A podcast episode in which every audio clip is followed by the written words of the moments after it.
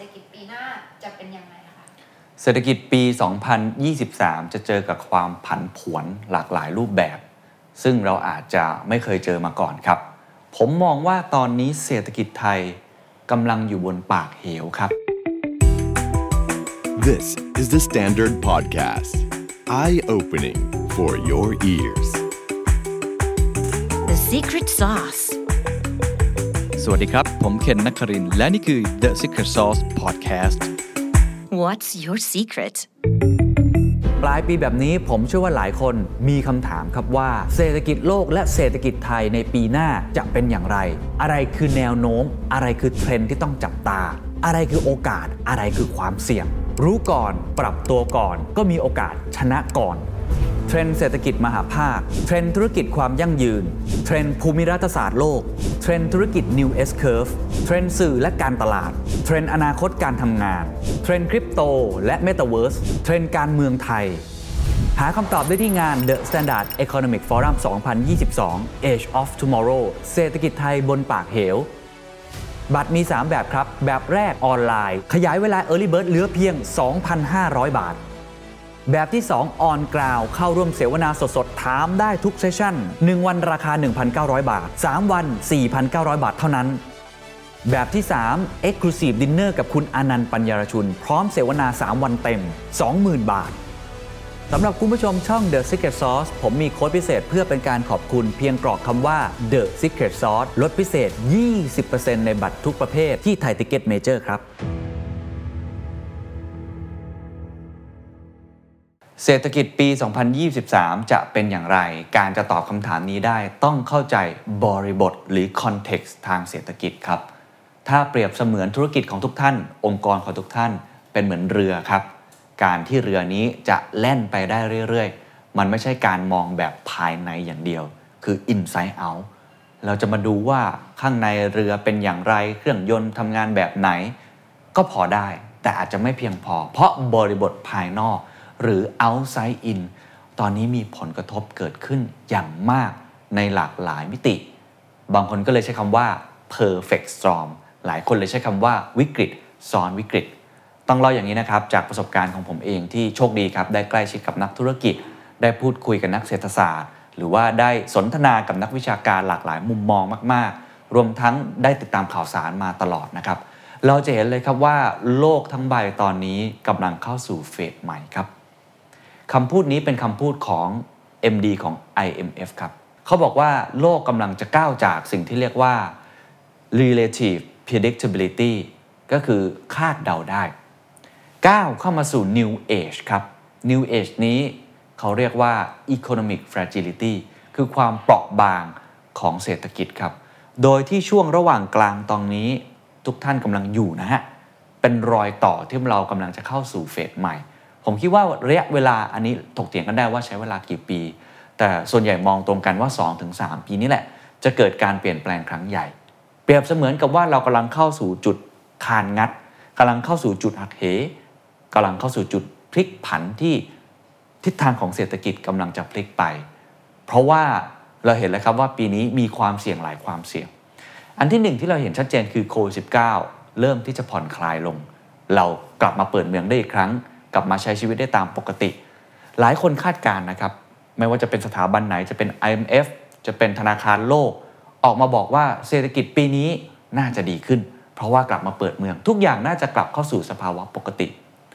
แต่ทุกท่านคิดว่ามันใช่ไหมครับ ไม่ใช่เลยครับ เราเห็นตั้งแต่ต้นปีนะครับสิ่งที่เกิดขึ้นครับ อันดับแรกสงครามยูเครนรัสเซีย หรือแม้กระทั่งความเครียดที่เกิดขึ้นในช่องแคบไต้หวันนะครับ สหรัฐกับจีน การแย่งชิงการเป็นมหาอำนาจทางเศรษฐกิจ ความมั่นคงทางทหาร เทคโนโลยีและอีกหลากหลายมิติเนี่ยกำลังกลายเป็นแรงกดดันมหาศาลของเศรษฐกิจทั้งโลก นั่นก็คือเรื่องของ geopolitics หรือว่าภูมิรัฐศาสตร์ สงครามยูเครนรัสเซียเป็นสงครามที่เราไม่ได้เห็นมานานมากแล้วครับ ภาษาอังกฤษเรียกว่า unprecedented ก็คือเราไม่เห็นเรื่องนี้มานานมากจริง ๆ ตั้งแต่สงครามโลกครั้งที่ 2 ก็ว่าได้ ที่เป็น battlefield ที่เกิดบนกราวหลายคนพูดแบบนั้นเลย เพราะฉะนั้นไอ้สิ่งที่เกิดขึ้นตรงนี้ไม่มีใครคาดคิดครับทำให้เกิดเป็นแรงกดดันมหาศาลทางเศรษฐกิจ เราเห็นวิกฤตซ้อนมาอีก 2 วิกฤตใกล้ ๆ กันทันทีครับ 1. คือเรื่องของวิกฤตพลังงาน เพราะว่าทางประเทศรัสเซียเนี่ยเป็นผู้ส่งออกก๊าซธรรมชาติ โดยเฉพาะในประเทศแถบยุโรป เยอรมนีแบบนี้เป็นต้นพึ่งพาก๊าซธรรมชาติก๊าซธรรมชาติเอามาใช้ทำอะไรครับ ไม่ว่าจะเป็นเรื่องของไฟฟ้า เรื่องของ ฮีเตอร์ทำให้อากาศอบอุ่นอย่าลืมว่าตอนนี้ฤดูหนาวของทางประเทศฝั่งยุโรปตะวันตกกำลังเข้ามา พึ่งพากาซธรรมชาติค่อนข้างมาก แต่เมื่อเกิดสงครามเกิดขึ้นทำให้เกิดการคว่ำบาตรเกิดขึ้น ก็ทำให้เกิดวิกฤตพลังงาน และกดดันเรื่องของเงินเฟ้อถูกไหมฮะอันดับที่2ครับวิกฤตที่เราเห็นชัดเจนคือเรื่องของความมั่นคงทางอาหาร เพราะว่าทั้งยูเครนและรัสเซียถือได้ว่าเป็นกลุ่มประเทศที่ ส่งออกไม่ว่าจะเป็นตัวข้าวสาลีมหาศาล หรือในแง่ของการส่งออกปุ๋ยครับ การที่เกิดสงครามในพื้นที่ตรงนั้นเลยเกิดผลกระทบขึ้นทั่วทั้งโลก เราอย่าลืมครับว่าเรามีแรงกดดันอยู่แล้วตั้งแต่ช่วงโควิด -19 จากเรื่องของ supply chain shock ชิปครับที่เป็นส่วนประกอบหลักในอุปกรณ์อิเล็กทรอนิกส์ทุกรูปแบบ ตั้งแต่โทรศัพท์มือถือ เครื่องเล่นเกม จนไปถึงรถยนต์ ตอนนี้ขาดแคลนอย่างยิ่ง เพราะ supply chain มันช็อกมันเกิดการขาดแคลนชิ้นส่วนเกิดขึ้น หรือบางทีการเดินทางเดินเรือไม่เหมือนเดิม ผลกระทบนี้เขาเรียกว่า supply chain shock นี่มันเกิดขึ้นอยู่แล้วถูกไหมครับ แต่เมื่อเกิดแรงกดดันทางสงครามยูเครนรัสเซียเกิดขึ้นอีกรวมทั้งความขัดแย้งที่เกิดขึ้นระหว่างสหรัฐอเมริกากับจีนเนี่ยทำให้ตอนนี้ทั้งโลกปั่นป่วนไปหมดครับ จากความมั่นคงด้านพลังงาน ความมั่นคงด้านอาหาร เกิดผลกระทบทำให้เงินเฟ้อนั้นเกิดขึ้นทั่วทั้งโลก และก็ส่งผลถึงประเทศไทย เงินเฟ้อในหลายพื้นที่สูงที่สุดในรอบ 40 ปี ไม่เคยเกิดขึ้นมาก่อน ผมคุยกับนักเศรษฐศาสตร์หลายท่านเขาบอกว่าตั้งแต่เขาเรียนมาครับเขาไม่เคยเรียนตำราเงินเฟ้อสูงแบบนี้ฮะเพราะโลกไม่เคยเข้าสู่เฟสนี้มานานมากแล้ว นี่คือความเสี่ยงแรกครับคือภูมิรัฐศาสตร์ทำให้ตอนนี้ภูมิรัฐศาสตร์เป็นเรื่องใหญ่มากๆ ใครทำมาค้าขายส่งออก หรือทำธุรกิจที่เกี่ยวข้องกับค่างเงิน จะรู้เลยว่าเกิดผลกระทบอย่างยิ่งเป็นความเสี่ยงที่สำคัญและทั่วโลกก็พูดกันเรื่องนี้มากจริง ๆ เรื่องที่สองที่เราเห็นครับคือความผันผวนในเรื่องของนโยบายการเงินและการคลัง เราเห็นชัดเจนครับธนาคารกลางทั่วโลกครับโดยเฉพาะฝั่งสหรัฐอเมริกาทำการขึ้นดอกเบี้ยครั้งแล้ว ครั้งเล่า ขึ้นดอกเบี้ยเพื่ออะไรครับ เพื่อปราบกับเงินเฟ้อ ทางประธานเฟดนะครับบอกว่าน่าจะเป็นแค่เรื่องชั่วคราว เพราะตอนนั้นครับสมการของเขายังไม่มีตัวแปรสำคัญก็คือตัวแปรเรื่องของสงครามเข้ามาทำให้ตอนนี้เฟดพูดชัดเจนครับว่า เงินเฟ้อคือศัตรูคนสำคัญที่สุด เขาจะทำการขึ้นอัตราดอกเบี้ยไปเรื่อยๆ จนกระทั่งเงินเฟ้อนั้นลดระดับลงมา เขายอมที่จะเจ็บปวดครับ no pain no gain ถูกไหมฮะคำว่า soft landing เริ่มถูกพูดถึงมากขึ้น เพราะเศรษฐกิจมันร้อนแรงมาก เครื่องบินลำนี้กำลังจะลงมา จะทำยังไงให้ลงแล้วหัวไม่ปักพื้น หรือไม่เกิดแรงกระแทกเกิดขึ้น แต่ตอนนี้หลายคนบอกว่ายากมากๆ สิ่งที่จะเกิดขึ้นคืออะไรครับ การขึ้นอัตราดอกเบี้ยเยอะ ๆ ก็จะเกิด global recession หรือความผันผวนของเศรษฐกิจ เศรษฐกิจถดถอยครับกำลังซื้อต่างๆ จะลดลง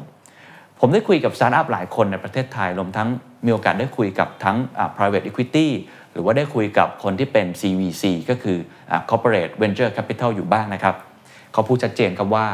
ปีนี้เงินที่ลงในสตาร์ทอัพหายไปเยอะมาก เพราะต้องรัดเข็มขัดเขาเห็นแล้วว่าทิศทางลมข้างหน้าไม่ค่อยดี เขาบอกว่าปีหน้าครับ ในแถบเอเชียหรือประเทศไทยระมัดระวังเอาไว้ นั่นทำให้เราเห็นสถานการณ์หนึ่งเกิดขึ้นครับ ก็คือการเลิกออฟของบริษัทเทคยักษ์ใหญ่ มากมาย โดยเฉพาะในตะวันตกและยุโรป และกำลังลามมาถึงประเทศไทยเราเห็นการฟรีซคนครับไม่รับคนแล้วเราเห็นการเลิกออฟคน เราเห็นกระบวนการในการตัดงบประมาณหลายอย่างรายจ่ายหลายอย่าง เพราะเขาเห็นทิศทางข้างหน้า เราเห็นสัญญาณชัดเจนนะครับ จากผู้บริหารระดับสูงของบริษัทเทคโนโลยีครับทิมคุกครับ Apple ซันดาร์ พิชัย Google มาร์คซักเกอร์เบิร์ก Meta ออกมาพูดเหมือนกันเลยครับว่า หลังจากนี้ต้องเก็บคองอเข่าครับ คือจะต้องลดรายจ่าย และทำให้ตัวเองนั้น lean ที่สุดเท่าที่จะเป็นไปได้ เพราะเขาเห็นสัญญาณข้างหน้าที่ไม่ค่อยสู้ดีนัก นี่คือความเสี่ยงที่ 2 ครับ คือเรื่องของ global recession หรือว่าเศรษฐกิจที่มีความผันผวนอย่างยิ่ง อันนี้ทาง MD IMF ก็ออกมาเตือนอย่างชัดเจนนะครับ ความเสี่ยงที่ 3 ที่เราเห็นครับ และหลายคนบอกว่านี่คือความเสี่ยงที่อาจจะใหญ่ที่สุดด้วยซ้ำเพราะเป็นความเสี่ยงที่ทุกคนจะเกิดผลกระทบพร้อมกันทั้งโลก 7,000 ล้านคนทั้งโลก ไม่มีใครหนีตรงนี้ได้ และทุกท่านเห็นผลกระทบนี้เกิดขึ้นแล้วกับตัวเอง หน้าบ้านตัวเอง น้ำท่วมครับ ฝุ่นครับ heat wave ครับ เกิดภัยพิบัติมากมาย ผมไปสหรัฐอเมริกามา ไม่เคยเห็นเฮอริเคนใหญ่มานานแล้วนะครับเฮอริเคนเอียน คนตายไปเยอะมาก เกิดผลกระทบเศรษฐกิจมหาศาล ความเสี่ยงที่ 3 ก็คือ climate crisis ครับ หรือเรื่องของโลกร้อน โลกรวน เรื่องนี้ผมคิดว่าผู้ประกอบการไทย ตระหนักนะครับ แต่อาจจะขยับตัวยังไม่มากนะอันนี้ทางธนาคารแห่งประเทศไทยก็ออกมาพูดชัดเจนนะครับว่าตัวเลขมันบอกแล้วครับว่าประเทศไทยจะเกิดผลกระทบเนี่ยอันดับที่ 9 ของโลกนะจากเรื่องโลกร้อนโลกรวนเพราะอะไรครับ เพราะประเทศไทยมีเรื่องของการท่องเที่ยวครับถ้าเกิดน้ำท่วมใครก็มาเที่ยวไม่ได้ถูกไหมประเทศไทยครับทำเกษตรกรรมครับมีคนที่อยู่ในแรงงานภาคเกษตรเยอะมาก ถ้าเกิดผลกระทบเรื่องของโลกร้อนโลกรวนขึ้นมา ก็ทำให้เกิดผลกระทบกับเศรษฐกิจไทยค่อนข้างมาก ความเสี่ยงนี้ครับทำให้ทั่วทั้งโลกมองชัดเจนว่าจะต้องเปลี่ยนผ่าน จะต้องเปลี่ยนผ่านตัวเองครับ จาก brown economy ก็คือเศรษฐกิจที่ใช้พลังงานฟอสซิล ที่เกิดผลกระทบกับโลกใบนี้ในเรื่องของคาร์บอน กลายเป็น Green Economy สหรัฐอเมริกา ยุโรป ญี่ปุ่น เกาหลีใต้ สิงคโปร์หลาย ๆ ประเทศที่พัฒนาแล้วออกมาอัดฉีดเงินชัดเจนเรื่องของ Green Economy ออกมาสร้างกฎระเบียบข้อบังคับ ที่เริ่มจะกีดกันทางการค้า กับประเทศที่อาจจะยังไม่ได้ปรับตัวเข้าสู่เรื่องของความยั่งยืน หรือ sustainability นี่คือความเสี่ยงสำคัญอย่างยิ่ง และเข้าสู่ยุคเปลี่ยนผ่าน 3 ความเสี่ยงนี้ครับเป็น 3 ความเสี่ยงที่เกิดขึ้นทั่วทั้งโลก ผมทวนอีกครั้ง 1. เรื่องของ geopolitics สงคราม 2. เรื่องของความผันผวนในเชิงเศรษฐกิจ ไม่ว่าจะเป็นนโยบายการเงินนโยบายการคลัง รวมทั้งเรื่องของเศรษฐกิจถดถอย 3. เรื่องของโลกร้อนโลกรวน ผลกระทบที่จะเกิดขึ้นจากการเปลี่ยนแปลงสภาพภูมิอากาศนั่นคือเรื่องหนึ่ง อีกเรื่องหนึ่งคือการต้องปรับตัวของธุรกิจ sustainability reform ครับ จะต้องเกิดการปฏิรูปตัวเอง เข้าสู่ธุรกิจที่สีเขียวมากขึ้น ที่มีความยั่งยืนมากขึ้น เพราะถ้าเราไม่เกาะกระแสคลื่นนี้ เราอาจจะตกขบวนได้ นี่คือความเสี่ยงสำคัญสำคัญครับ ที่เรามองเห็นแล้วว่า ภาพของเศรษฐกิจกำลังเข้าสู่เฟสใหม่ และช่วงในการเปลี่ยนผ่านก็อยู่ช่วงนี้แหละครับ ประมาณ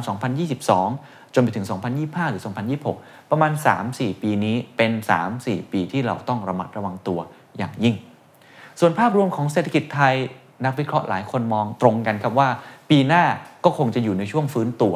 เพราะประเทศไทย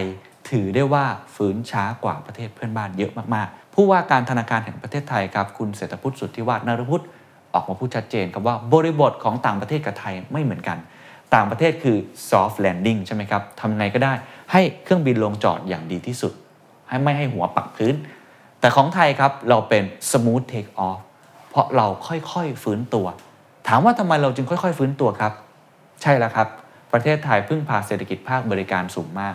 ประเทศไทยพึ่งพาเศรษฐกิจท่องเที่ยวสูงมาก เมื่อเมืองเริ่มมีการเปิดเกิดขึ้น เศรษฐกิจจึงเริ่มที่จะกลับมา หลายคนเลยมองว่าตัวเลข GDP ของประเทศไทย ในแง่ของการท่องเที่ยว ที่จะทำให้ภาพรวมของเศรษฐกิจน่าจะอยู่ในช่วงที่น่าจะดีขึ้น แต่เราก็ต้องระมัดระวังครับ เพราะว่าอีกเครื่องจักรทางเศรษฐกิจของเรา ก็คือเรื่องของการส่งออก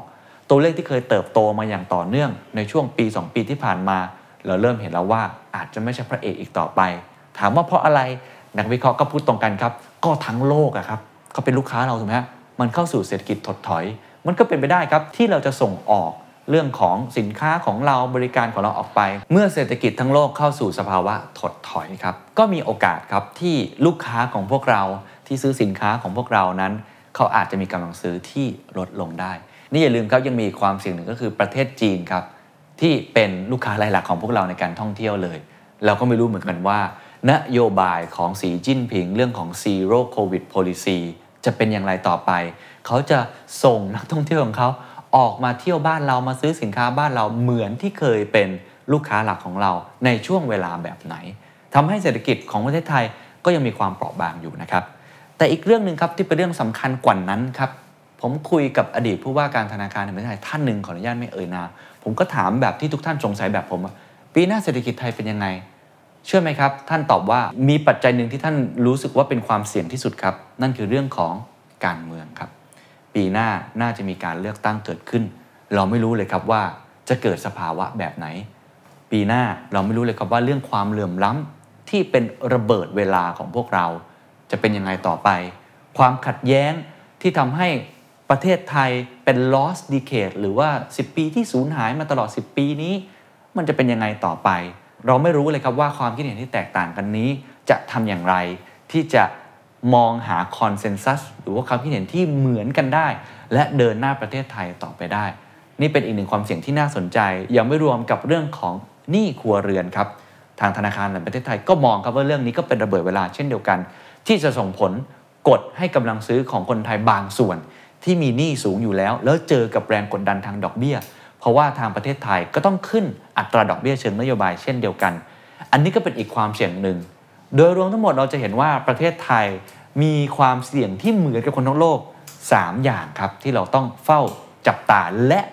เป็นความเสี่ยงที่เป็น perfect storm วิกฤตซ้อนวิกฤต ผันผวน ไม่แน่นอน คลุมเครือ ซับซ้อน เพราะมันเข้าสู่เฟสใหม่ของ เศรษฐกิจอย่างแท้จริง จากข้อมูลทั้งหมดนะครับ ที่ผมลองเก็บข้อมูลมารวบรวมมา แล้วก็ลองวิเคราะห์ดู ผมเลยสรุปออกมาเป็นคำคำหนึ่งนี้ครับทุกท่าน ผมมองว่าตอนนี้เศรษฐกิจไทยกำลังอยู่บนปากเหวครับหลายคนบอกเฮ้ยมันดูเลวร้ายขนาดนั้นเลยเหรอคำว่าปากเหวเนี่ยท่านผู้ชมลองคิดภาพตามนะ มันอาจจะไม่ใช่เหวที่เดินมาแล้วตกไปก็ได้นะฮะบางทีเหวนี้มันอาจจะมีอีกฝั่งหนึ่งก็ได้ เราเดินมาครับ ประเทศไทยก็เหมือนรถ ที่ขับมา แล้วมีหน้าผาแห่งอนาคต หรือ age of tomorrow เราเห็นมองไปข้างหน้าครับ เราเห็นสัญญาณอะไรบางอย่าง เราเห็นความเปลี่ยนแปลงอะไรบางอย่าง เราเห็นเมกะเทรนหลายอย่างที่กำลังเกิดการเปลี่ยนแปลง ยกตัวอย่างเช่นเรื่องของ green economy ถ้าเปลี่ยนได้คุณก็ปรับตัวได้ เรื่องของเทคโนโลยี ถ้าเปลี่ยนได้คุณก็ปรับตัวได้ แบบนี้เป็นต้นนะครับ เราเห็นอยู่แล้วครับ แต่การที่จะกระโดดข้ามไป เดินข้ามไปไม่ง่ายเลยครับ เพราะมันต้องใช้แรงขับเคลื่อนภายในสูงมาก มันต้องใช้คนเก่งๆเป็นจำนวนมากมาหาทางออกร่วมกัน มองในแง่ร้าย โอ้โห น่ากังวล เพราะอาจจะตกเหวได้นะครับ แต่มองในแง่ดีครับ ถ้าเราปรับปรุงตัวเองและช่วยกัน เรามีโอกาสครับ ที่จะกระโดดข้ามเหวนี้ไปสู่อนาคตได้ นี่เป็นสิ่งที่ผมมองนะครับว่านี่คือโจทย์ใหญ่ของเศรษฐกิจไทย และโจทย์ใหญ่ของผู้นำทุกคน ที่กำลังรับชมอยู่ตอนนี้ ผมเองก็มีโจทย์นี้นะครับว่าเรากำลังอยู่บนเส้นขอบของอนาคต เรากำลังอยู่บนหน้าผาที่จะกระโดดข้ามไปในวันพรุ่งนี้ เราอยู่บนปากเหว ผู้นำจึงมีบทบาทสำคัญอย่างยิ่งในช่วงเวลาแบบนี้ เพราะการตัดสินใจของเขาทางเลือกของเขา มันเริ่ม narrow down มากขึ้นเรื่อยๆครับผมได้ยินผู้บริหารหลายคนรวมทั้งคนเก่งๆทั่วโลกพูดเหมือนกันครับว่า ผู้นำ ทางเลือกของเขาในการตัดสินใจที่จะพาองค์กรขับเคลื่อนไปข้างหน้า จะพาประเทศเดินไปข้างหน้าเนี่ยทางเลือกมันยากขึ้น มันเป็น hard choice และมันเริ่มแคบลง เขาต้องตัดสินใจให้ดีครับ ว่าเขาจะไปยังไงต่อไป เพราะถ้าตัดสินใจผิดพลาด มันล้มได้เลย เราเห็นตัวอย่างครับ ขออนุญาตยกตัวอย่างประเทศสหรัฐอาณาจักรหรือประเทศอังกฤษ การตัดสินใจที่ไม่ตรงกัน ใช่ไหมฮะ ระหว่างฝั่ง Bank of England ธนาคารกลางของอังกฤษอยากจะขึ้นดอกเบี้ย ก็คืออยากจะแตะเบรกทางเศรษฐกิจ แต่ขณะเดียวกันทางรัฐมนตรีว่าการกระทรวงการคลัง ซึ่งตอนนี้ไม่อยู่แล้วนะครับ คนนั้นเนี่ยเขาตั้งใจที่จะดันเศรษฐกิจให้เติบโต คือมาเหยียบคันเร่ง ฝั่งหนึ่งจะเหยียบเบรก อีกฝั่งหนึ่งจะเหยียบคันเร่ง รถมันก็ดิฟสิครับ มันก็ตกเหวเลย นี่คือความผันผวนที่เกิดขึ้นและทำให้เราเห็นภาพครับว่าผู้นำมีบทบาทอย่างยิ่งในการมองอนาคตในการฉายภาพวิสัยทัศน์ และในการตัดสินใจที่จะเดินไปแต่ละก้าววางกลยุทธ์นั้นอย่างไร ผมจึงอยากจะชวนทุกท่านมาคุยกันครับว่าไอ้โจทย์ใหม่นี้เนี่ยเราควรจะออกแบบเส้นทางแห่งอนาคตนี้อย่างไร แล้วก็ทุกท่านครับ ผมเองไม่มีคำตอบเลยครับ ผมมีแต่คำถามครับอาชีพผมคืออาชีพที่คอยตั้งคำถาม ผมไม่สามารถหาคำตอบได้ด้วยตัวเองเพราะผมไม่มีความสามารถนั้นพอ เรามองว่าเราต้องเกิดการระเบิดทางปัญญาครั้งใหญ่ของประเทศไทย คนเก่งๆ ที่มองเห็นอนาคตมาร่วมพูดคุยกัน กับคนที่ลงมือทำจริงอยู่แล้ว ทั้งคนรุ่นใหญ่และคนรุ่นใหม่ นั่นเป็นเหตุผลครับที่ทำให้เราจัดงานที่ชื่อว่า The Standard Economic Forum ประจำปี 2022 อีกครั้งหนึ่ง ซึ่งปีนี้เป็นปีที่ 3 แล้ว ภายใต้ธีมที่ชื่อว่า Age of Tomorrow เศรษฐกิจไทยบนปากเหวครับ ขออนุญาตเล่าเบื้องหลังวิธีคิดนิดนึงนะครับว่าแต่ละเวทีเนี่ยเราคิดอย่างไร เพราะว่าเรามีประมาณ 15 เวทีจากผู้นำ 40 คนเลยนะฮะ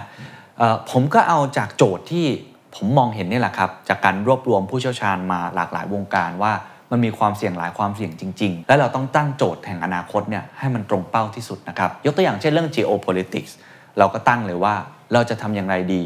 จะวางตัวอย่างไรดี ในเมื่อเราเห็นภาพของสงครามยูเครนรัสเซีย เราเห็นภาพของ ความตึงเครียดระหว่างสหรัฐอเมริกาที่สะท้อนมาผ่านช่องแคบไต้หวันแบบนี้เป็นต้น ก็เลยเป็นเวทีที่พูดถึง geopolitics จากสงครามยูเครนรัสเซีย สู่ความเครียดที่ไต้หวัน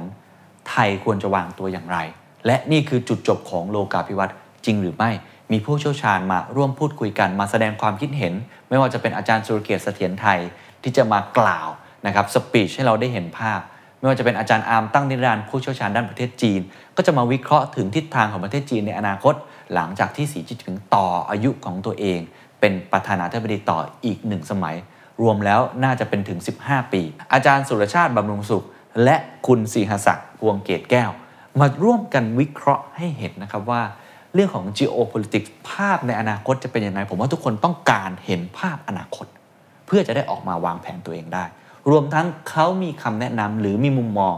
ต่อการวางตัวของประเทศไทย หรือทิศทางของทุกท่านที่จะต้องออกแบบนโยบาย จะเป็นอย่างไรต่อไป อันนี้เป็นตัวอย่างเวทีหนึ่งในเบื้องหลังวิธีคิดนะครับ ความเสี่ยงอีกความเสี่ยงหนึ่งเรื่องของ age of tomorrow เลยครับก็คือภาพใหญ่ของเศรษฐกิจไทยทั้งหมดเนี่ยเราก็มีเวทีครับที่ชวนผู้เชี่ยวชาญมาคุยกันในหัวข้อนี้เลยครับว่าเราดูความเสี่ยงมาทั้งหมดเนี่ยทุกท่านมองอย่างไร อนาคตปีหน้าเศรษฐกิจไทยปี 2023 จะเป็นอย่างไร และเขาคิดว่าอะไรคือหัวใจสำคัญที่จะต้องวางแผนหรือออกแบบนโยบาย มีตั้งแต่นักเศรษฐศาสตร์ ดรพิพัฒน์เหลืองนริวิชัย มาฉายภาพเศรษฐกิจภาพใหญ่นะครับอาจารย์สมเกียรติตั้งกิจวานิชครับจะมาพูดถึงการเปลี่ยนผ่านของเศรษฐกิจไทยไปสู่เศรษฐกิจสีเขียว หรือมุมมองที่มีต่อการผูกขาด ความเหลื่อมล้ำที่เป็นเหมือนสิ่งที่กัดกินให้เศรษฐกิจไทยนั้น ไม่เติบโตอย่างที่ควรจะเป็น คุณต้นสนสันติทานเสถียรไทยครับเป็นนักเศรษฐศาสตร์รุ่นใหม่ ที่สนใจเรื่องดิจิทัลเพราะทำงานด้านนี้โดยตรง เขาจะมาฉายภาพไปเห็นว่าเศรษฐกิจไทยที่จะต้องใช้ดิจิทัลหรือเทคโนโลยีในการขับเคลื่อนจะไปอย่างไรต่อไป และอีกท่านหนึ่งครับนักธุรกิจรุ่นใหญ่เลยนะครับ คุณเศรษฐาทวีสินครับทำธุรกิจเกี่ยวข้องกับอสังหาริมทรัพย์มาอย่างยาวนาน มองทิศทางเศรษฐกิจไทยอย่างไร หรือเขามองเรื่องความเหลื่อมล้ำอย่างไร เขามองเรื่องของ geopolitics อย่างไร หรือมองเรื่องการท่องเที่ยวอย่างไร เพราะว่า ระยะหลังๆเขาก็กระโดดเข้ามาทำธุรกิจเกี่ยวข้องกับการท่องเที่ยวมากยิ่งขึ้น เวทีนี้น่าจะเข้มข้นมากๆนะครับ อีกความเสี่ยงหนึ่งที่เราเห็นภาพนะครับคือนโยบายทางการเงิน เราเชิญตัวจริงเสียงจริงมาเลยครับ นั่นก็คือผู้ว่าการธนาคารแห่งประเทศไทย จะได้มาตอบคำถามที่หลายท่านสงสัยนี่นะครับว่าเศรษฐกิจไทยปีหน้าจะเป็นอย่างไร นโยบายการเงิน บทบาทของธนาคารแห่งประเทศไทยจะเป็นอย่างไรต่อไป และอีกหัวข้อหนึ่งที่จะมาพูดด้วยคือเศรษฐกิจไทยจะโตแบบยั่งยืนได้อย่างไร ทั้งในแง่ของ Green Economy ทั้งในแง่ของ Inclusive หรือเติบโตอย่างครอบคลุม และทั่วถึง เพราะมีเรื่องของหนี้ครัวเรือนที่เป็นเหมือนระเบิดเวลาสำคัญด้วย เป็นตัวจริงเสียงจริงมาพูดให้กับพวกเราฟังนะครับ อีกเวทีหนึ่งครับ หลายคนสนใจเรื่องนี้มากครับ การเมืองไทยจะเป็นอย่างไรต่อไป เราตั้งชื่อว่า The Power Game ใช่ครับ คือพอดแคสต์ที่เป็นที่นิยมอย่างยิ่งของพี่ตุ้มสรกลอดุลยานนท์ครับ พี่ตุ้มให้เกียรติกับพวกเรามากๆ จะมาเป็น Moderator ร่วมกับคุณออฟชัยนนท์พิธีกรของรายการ The Standard Now แขกรับเชิญมี 4 ท่าน เข้มข้นสุดๆ หลากหลายมุมมอง ตั้งแต่อาจารย์เกษียณเตชะพิระ ท่านนี้ถือว่าเป็นกูรูของการเมืองไทย ทราบเรื่องราวเชิงประวัติศาสตร์มาอย่างยาวนาน และมองทิศทางในอนาคตได้อย่างน่าสนใจ อาจารย์ประจักษ์ครับก้องกีรติ ท่านนี้ก็มองเรื่องการเคลื่อนไหวของมวลชน ไม่ว่าจะเป็นสีเสื้อไหน หรือ ความเคลื่อนไหวในระยะหลังๆ ของคนรุ่นใหม่ มีผลกระทบหรือเป็นปัจจัยอย่างไร หรืออาจารย์สิริพันธ์นกสวนสวัสดีครับ อาจารย์สิริพันธ์ก็จะเป็นมองในเรื่องของคณิตศาสตร์เชิงการเมืองหรือว่าปีหน้าครับ ถ้าเป็นระบบการเลือกตั้งลักษณะแบบนี้ มีพรรคการเมืองแบบนี้ จะเป็นยังไง การเลือกตั้งที่ออกมา ผลออกมาน่าจะเป็นยังไง และท่านที่ 4 ครับ ท่านนี้ผมก็อยากฟังมากๆ เพราะว่าท่านมองเรื่องเศรษฐศาสตร์การเมืองครับ คือเอาเรื่องของเศรษฐศาสตร์ มาผูกโยงกับเรื่องของการเมือง เพราะมันเป็นเรื่องเกี่ยวข้องกัน นั่นก็คืออาจารย์อภิชาติสถิตนิระใหม่ อาจารย์เป็นคนเขียนหนังสือหลายเล่มนะครับ โดยเฉพาะเล่มล่าสุดครับ จากต้มยำกุ้งสู่ต้มกบอ่าต้มกบคืออะไรต้องไปฟังอาจารย์บนเวทีครับ นี่เป็นเวทีที่ผมก็คิดว่าน่าสนใจมากๆ เพราะเป็นปัจจัยสำคัญ เป็นปัจจัยที่จะส่งผลกระทบต่อเศรษฐกิจไทยมากเลยทีเดียวครับ มีตัวอย่างอีกเวทีหนึ่งครับที่ผมคิดว่าเป็นภาคเอกชนโดยเฉพาะ เพราะว่าประเทศไทยนะฮะ เศรษฐกิจไทยนยครับเคลื่อนด้วยเอกชนเก่งมากๆเลย เราอยากฟังภาคเอกชนครับว่าเขาคิดอย่างไรกับเศรษฐกิจไทย เอามาชวนคุยกัน เราตั้งชื่อเวทีนี้ว่า Thailand's New Chapter New S Curve ก็คือหลังจากนี้ครับประเทศไทยยืนอยู่ตรงไหนในเวทีโลก รวมทั้งจะทำอย่างไรให้ไม่ตกกระบวนกับ New S Curve ก็คือ New Economy วิทยากรที่จะมาร่วมพูดคุยกันน่าสนใจหมดเลยนะครับ ตั้งแต่ท่านแรกครับ คุณสมโพศ์อาหูไนครับ ท่านนี้ก็ ทำธุรกิจเกี่ยวกับไฟฟ้าแดดลม ตอนนี้กระโดดเข้าสู่ธุรกิจ EV ซึ่งเป็น New S Curve ของธุรกิจยานยนต์เขามองอย่างไรต่อไป จะดึงดูดนักลงทุนอย่างไร ท่านที่2ครับคุณสุพันธ์มงคลสุทธีครับอดีตประธานสภาอุตสาหกรรม 2 สมัย แล้วก็ทำธุรกิจที่เกี่ยวข้องกับเรื่องของดิจิทัลนะครับเขามีมุมมองอย่างไรต่อไป และตอนนี้เขาสวมหมวกเป็นนักการเมืองแล้วด้วย เป็นคนออกแบบนโยบายให้กับพรรคการเมืองเลยเขามองเรื่องนี้อย่างไรน่าสนใจนะครับท่านที่3ครับ ธุรกิจท่องเที่ยวค้าปลีกที่มีคนมาเช็คอินที่ห้างสรรพสินค้าของเธอเนี่ยมากที่สุดแห่งหนึ่งในโลกนะครับ นั่นก็คือคุณแต้มชดาทิพย์จูตระกูลครับ คนนี้จะมาพูดถึงอนาคตของธุรกิจค้าปลีก จะเป็นอย่างไรต่อไป และการท่องเที่ยวครับ จะเดินหน้าต่อไปอย่างไร จะหา New S ของการท่องเที่ยวต้องทำอย่างไร และท่านที่4ครับยูนิคอนตัวล่าสุดครับเป็นนักธุรกิจไทยที่อยู่ในแวดวงของสตาร์ทอัพเทคโนโลยีมาอย่างยาวนาน เขาน่าจะมีมุมมองที่น่าสนใจเกี่ยวกับ New S Curve มากๆ นั่นก็คือคุณยอดชินสุภัคกุล จาก LINE MAN Wongnai นั่นเองครับ ขออนุญาตเล่าถึงเบื้องหลังวิธีคิดแล้วกันนะครับ ผมมี 3คำถามสำคัญสคัญๆมาก ๆ เลย ที่ผมอยากได้คำตอบ แต่ผมไม่สามารถตอบเองได้ ผมเลยใช้เวทีนี้ช่วยทุกคนครับ เอาคนเก่งๆมารวมตัวกัน ถกเถียงกัน แลกเปลี่ยนกัน และร่วมกันหาทางออกใน 3คำถามนี้ 1. ฮะอนาคตเศรษฐกิจไทยจะเป็นยังไง เอาแค่ปีหน้าก่อนก็ได้ 2023 หรือระยะกลางและระยะยาวจะเป็นอย่างไร ผมว่านนี้ทุกคนอยากรู้ครับ จะได้เอามากลับมาวางแผนกับตัวเองได้ อยากรู้ว่าภาพของอนาคต มีแนวโน้มจะเป็นอย่างไร ทิศทางน่าจะเป็นอย่างไรนะครับคำถามที่ 2 ครับ เราอยากทราบมุมมองที่แตกต่างหลากหลายครับคำถามนี้เป็นคำถามสำคัญครับ เพราะว่าถ้าคิดเองคนเดียวครับ มันก็จะอยู่ในกาลาครับ ผมคิดเองคนเดียวเนี่ยไปไหนไม่รอดแน่นอน ต้องมีคนมาช่วยคิดบิลเกตครับเขาใช้คำว่า brain trust ก็คือคนที่อะน่าจะเชื่อถือได้มีความไว้เนื้อเชื่อใจทางสมองอะหรือมีความรู้ความสามารถที่แตกต่างหลากหลาย เป็นการระเบิดทางปัญญา ผมคิดว่าเรื่องนี้สำคัญมาก ผมก็อยากได้ครับในโจทย์นี้ ก็เลยออกแบบมาเป็นเวทีฟอรัมที่มีความคิดเห็นที่แตกต่างหลากหลาย คนรุ่นใหญ่ที่สุดครับ ที่เป็นโอ้ผู้นำระดับประเทศอดีตนายกรัฐมนตรี ผู้นำสังเศรษฐกิจ ผ่านวิกฤตมาแล้วหลายครั้ง ไม่ค่อยไปพูดที่ไหนจะมาพูดที่นี่ ยกตัวอย่างเช่น คุณอานันต์ปัญญาราชุน จะมาพูดถึง wisdom หรือปัญญาที่เขาสั่งสมมา คุณปั้นบรรทุนล่ำซำครับประธานกิตติคุณของธนาคารกสิกรไทย ท่านก็ทำธุรกิจมาอย่างยาวนาน ผ่านร้อนผ่านหนาวมา ท่านมองอนาคตของเศรษฐกิจไทยในความไม่แน่นอนอย่างไร นั่นคือตัวอย่างของคนรุ่นใหญ่มากๆ ซึ่งผมคิดว่ามันเป็นอะไรที่คลาสสิกอะ มันเหมือนตำราที่อ่านได้ครั้งแล้วครั้งเล่ามันทำเลสซึ่งผมว่าเราต้องการ wisdom ตรงนี้มากนะครับ ในขณะเดียวกันครับเรายังมีปัญญาจากคนรุ่นใหม่ ๆ ที่เขาอยู่ใกล้กับคลื่นแห่งอนาคต สัมผัสกับความเปลี่ยนแปลงอย่างยิ่ง เรามีเวทีหนึ่งชื่อว่า Generation Hope ก็คือความหวังคนรุ่นใหม่เป็นอย่างไร เรารวมตัวคนรุ่นใหม่ในหลากหลายวงการ ผมไม่เคยเห็นเวทีลักษณะแบบนี้มาก่อนในประเทศไทย และหลายคนไม่เคยออกมาพูดในเวทีที่มีหัวข้อนี้ ก็เลยอยากฟังมากๆนะครับ เช่น คุณคมสันลีครับคมสันลีเนี่ยคุยกับผมบ่อยในเรื่องของธุรกิจครับแต่เราไม่ค่อยเห็นเขาพูดถึงอนาคตของประเทศไทยเขามองยังไงอย่าลืมครับคุณคมสันลียังเป็นคนรุ่นใหม่อยู่นะฮะยังเป็นยูนิคอร์นที่ยังใหม่มากๆเลยเขามองอนาคตตรงนี้ยังไง ท่านที่ 2 ก็น่าสนใจมากครับเป็นนักการเมืองรุ่นใหม่ไฟแรงแล้วก็เป็นคนที่หลายคนจับตามากๆนะครับนั่นก็คือคุณไอติมพริตนะครับมองอนาคตของประเทศไทยอย่างไร อีก 2 ท่าน มาร่วมพูดคุยกันน่าจะได้เห็น movement หรือว่า dynamic ของเวทีมาก ๆ ท่านแรกคุณสารนนท์หวังสร้างบุญครับ รองผู้ว่าราชการกรุงเทพมหานครนะครับ มีมุมมองอย่างไร เพราะว่าคนนี้ได้ก็มาทำงานในระบบราชการ มีข้าราชการกว่า80,000 คนของกรุงเทพมหานคร เขาน่าจะเห็นโอกาสแล้วก็เห็นอุปสรรค และท่านสุดท้ายครับเป็น Miss Thailand Universe ครับก็คือคุณแอนนาเสืองามเอี่ยมครับ คุณแอนนาครับ ต่อสู้ฝ่าฟันอุปสรรคของตัวเองในชีวิตจนก้าวมาสู่ Miss Thailand Universe ได้ เขาน่าจะเห็นอะไร และตอนนี้เมื่อสวมมงกุฎทำหน้าที่นี้แล้ว เขามองอนาคตของประเทศไทยอย่างไร นี่คือตัวอย่างเวทีหนึ่งที่เราน่าจะได้รับฟังความคิดเห็นที่แตกต่างหลากหลายของคนรุ่นใหม่ครับ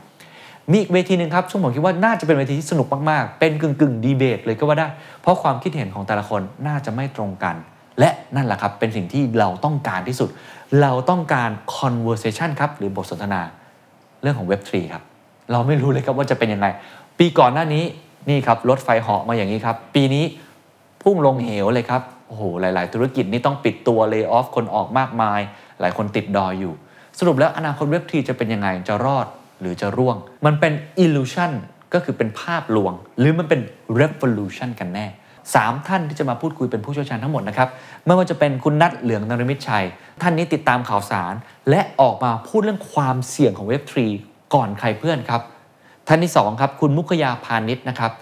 SCB 10X เป็นแบงก์ใหญ่ที่ไปลงทุนใน Web3 เยอะมากๆ มีที่ดินนะฮะใน Metaverse ด้วย เอ๊ะ มันจะเป็นยังไงต่อไป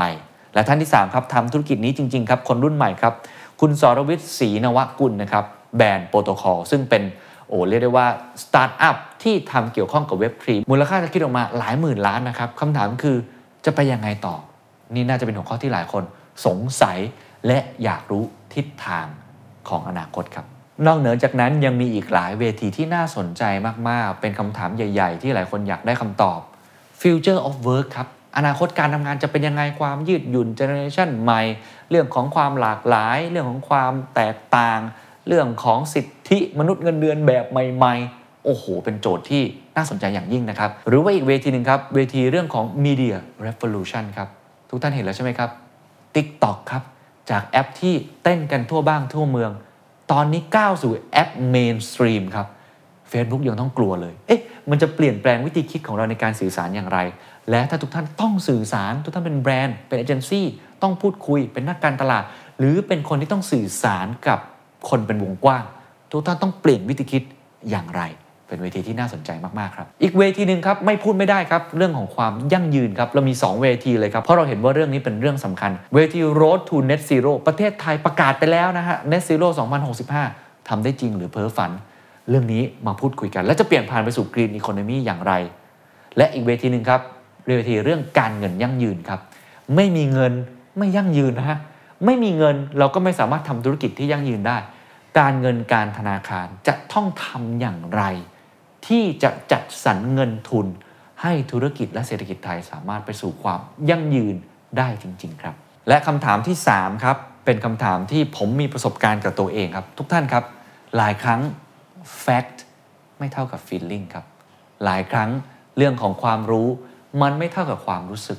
เราจะลุกขึ้นมาเปลี่ยนแปลงตัวเอง ขับเคลื่อนองค์กร ผู้นำต้องทำ change management ให้กับองค์กร มันไม่ใช่เรื่องง่ายถูกไหมครับทุกคนก็อยากอยู่ใน comfort zone อย่างหนึ่งที่จะช่วยได้ ไม่ใช่แค่เรื่องของความรู้ แต่เป็นเรื่องของ inspiration แรงบันดาลใจ พลังที่ปลุกขึ้นมา เรื่องนี้เป็นเรื่องสำคัญนะครับ แล้วผมก็เลยเชื่อว่า โจทย์นี้เป็นโจทย์ที่ 3 คือจะทำยังไงที่ไม่ใช่แค่ดูอยู่แค่หน้าจอออนไลน์อย่างเดียว แต่มาเจอกันตัวเป็นๆทุกท่านเคยเป็นเหมือนผมไหมครับ เวลาเจอคนที่เป็นไอดอลของพวกเราคนเก่งๆที่ผมพูดมาทั้งหมด หรือได้สัมผัสบรรยากาศจริง ๆ ที่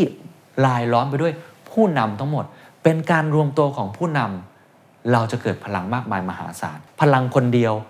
มันไม่เท่าไหร่ครับ พอพลังมาเจอกันหลาย ๆ พลัง มันเหมือนคนที่มาส่งพลังต่อกันถ่ายทอดซึ่งกันและกัน1บวก1ไม่ได้เท่ากับ2ฮะ 1 บวก1เท่ากับ 10 ได้เลย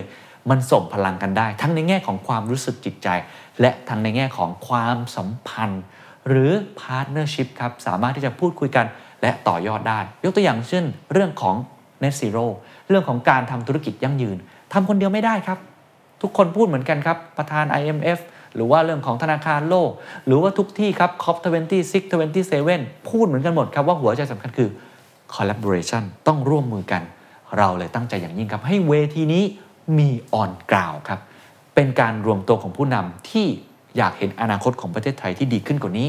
เรามาร่วมกันส่งพลังกันทำให้เราออกแบบเวทีให้มีออนกราวและไม่ใช่แค่ออนกราวแบบมีเวทีเฉยๆแล้วจบนะฮะแสงสีเสียงประสบการณ์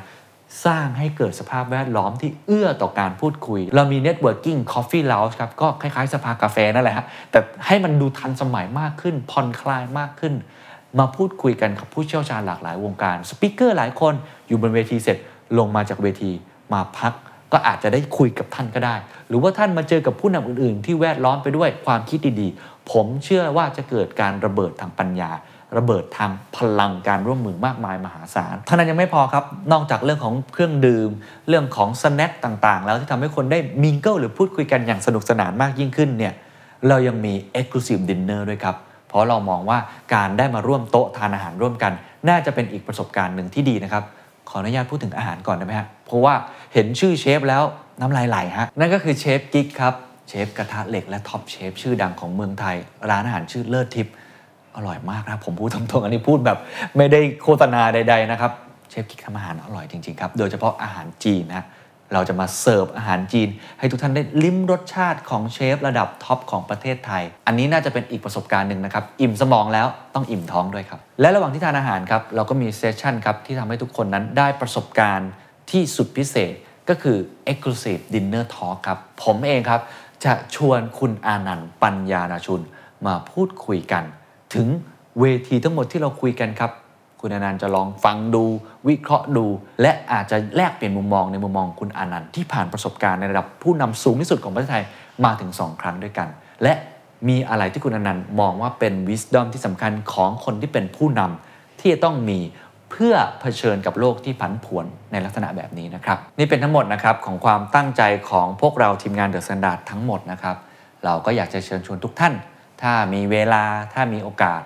มาร่วมเป็นส่วนหนึ่ง ของงาน forum แห่งปี ที่จะตอบ 3คำถามสำคัญนะครับ 1. อนาคตของประเทศไทย ทิศทางของเศรษฐกิจโลกและเศรษฐกิจไทยในปีข้างหน้าและระยะยาวจะเป็นอย่างไรต่อไป 2. ครับ การระดมปัญญาจากผู้คนที่หลากหลายที่สุดคันหนึ่ง ไม่ว่าจะเป็นคนรุ่นใหญ่ คนรุ่นใหม่ นักวิชาการ นักธุรกิจ NGO เศรษฐี เจ้าสัว จนถึงขั้นคนทำงานทั่ว ๆ ไป มาระดมสมองระเบิดทางปัญญาด้วยกัน และ 3 ครับ ประสบการณ์ที่หาไม่ได้ เป็นออนกาวที่ปลุกพลังในตัวคุณ สร้างแรงบันดาลใจในตัวคุณทำให้คุณนั้นมีพลังกลับไปขับเคลื่อนองค์กรให้มากยิ่งขึ้นนะครับ ขออนุญาตประชาสัมพันธ์ตรง ๆ นะฮะ ช่วงขายของแล้วกันนะครับ The Standard Economic Forum 2022 ครับ Age of Tomorrow เศรษฐกิจไทยบนปากเอวครับ วันที่ 25-27 พฤศจิกายน 2022 ณ CDC Hall บัตรมี 3 แบบครับ แบบแรกออนไลน์ ขยายเวลา Early Bird เหลือเพียง 2,500 บาท แบบที่ 2 ออนกราวเข้าร่วมเสวนาสดๆ ถามได้ทุกเซสชั่น 1 วันราคา 1,900 บาท 3 วัน 4,900 บาทเท่านั้น แบบที่ 3 Exclusive Dinner กับคุณอนันต์ปัญญารชุน พร้อมเสวนา 3 วันเต็ม 20,000 บาท สำหรับคุณผู้ชมช่อง The Secret Sauce ผมมีโค้ดพิเศษเพื่อเป็นการขอบคุณเพียงกรอกคำว่า The Secret Sauce ลดพิเศษ 20%ในบัตรทุกประเภทที่ Thai Ticket Major ครับ หรือว่าสอบถามข้อมูลเพิ่มเติมได้เต็มที่เลยนะครับ ที่เว็บไซต์ thestandard.co หรือจะ inbox มาก็ได้ในทุกช่องทางโซเชียลมีเดียของ The Standard นะครับ สุดท้ายนะครับ อยากจะบอกถึงความรู้สึกจริง ๆ ของพวกผมเอง แล้วก็ทีมงานทุกคนนะครับ เป็นงานที่พวกเราตั้งใจจริง ๆ ครับ แล้วก็จะพยายามทำอย่างเต็มที่ให้ทุกคนไม่ผิดหวัง เพราะตัวพวกเราเองก็มองเห็นเหมือนกันครับว่า เศรษฐกิจไทยในตอนนี้อยู่ในช่วงเปลี่ยนผ่านจริง ๆ เราอยากให้เวทีนี้เป็นส่วนหนึ่งที่ร่วมกันหาทางออกให้กับอนาคตของประเทศไทย ตั้งใจทำเต็มที่แน่นอนครับ And that's the secret sauce. ถ้าคุณชื่นชอบ The Secret Sauce episode นี้นะครับก็ฝากแชร์ให้กับเพื่อนๆ คุณต่อด้วยนะครับ และคุณยังสามารถติดตาม The Secret Sauce ได้ใน Spotify, SoundCloud, Apple Podcast, Podbean, YouTube และ Podcast Player ที่คุณใช้อยู่นะครับ และอย่าลืมติดตาม Facebook Fanpage The Secret Sauce เข้ามาติชมเข้ามาพูดคุยกับผมได้เลยนะครับ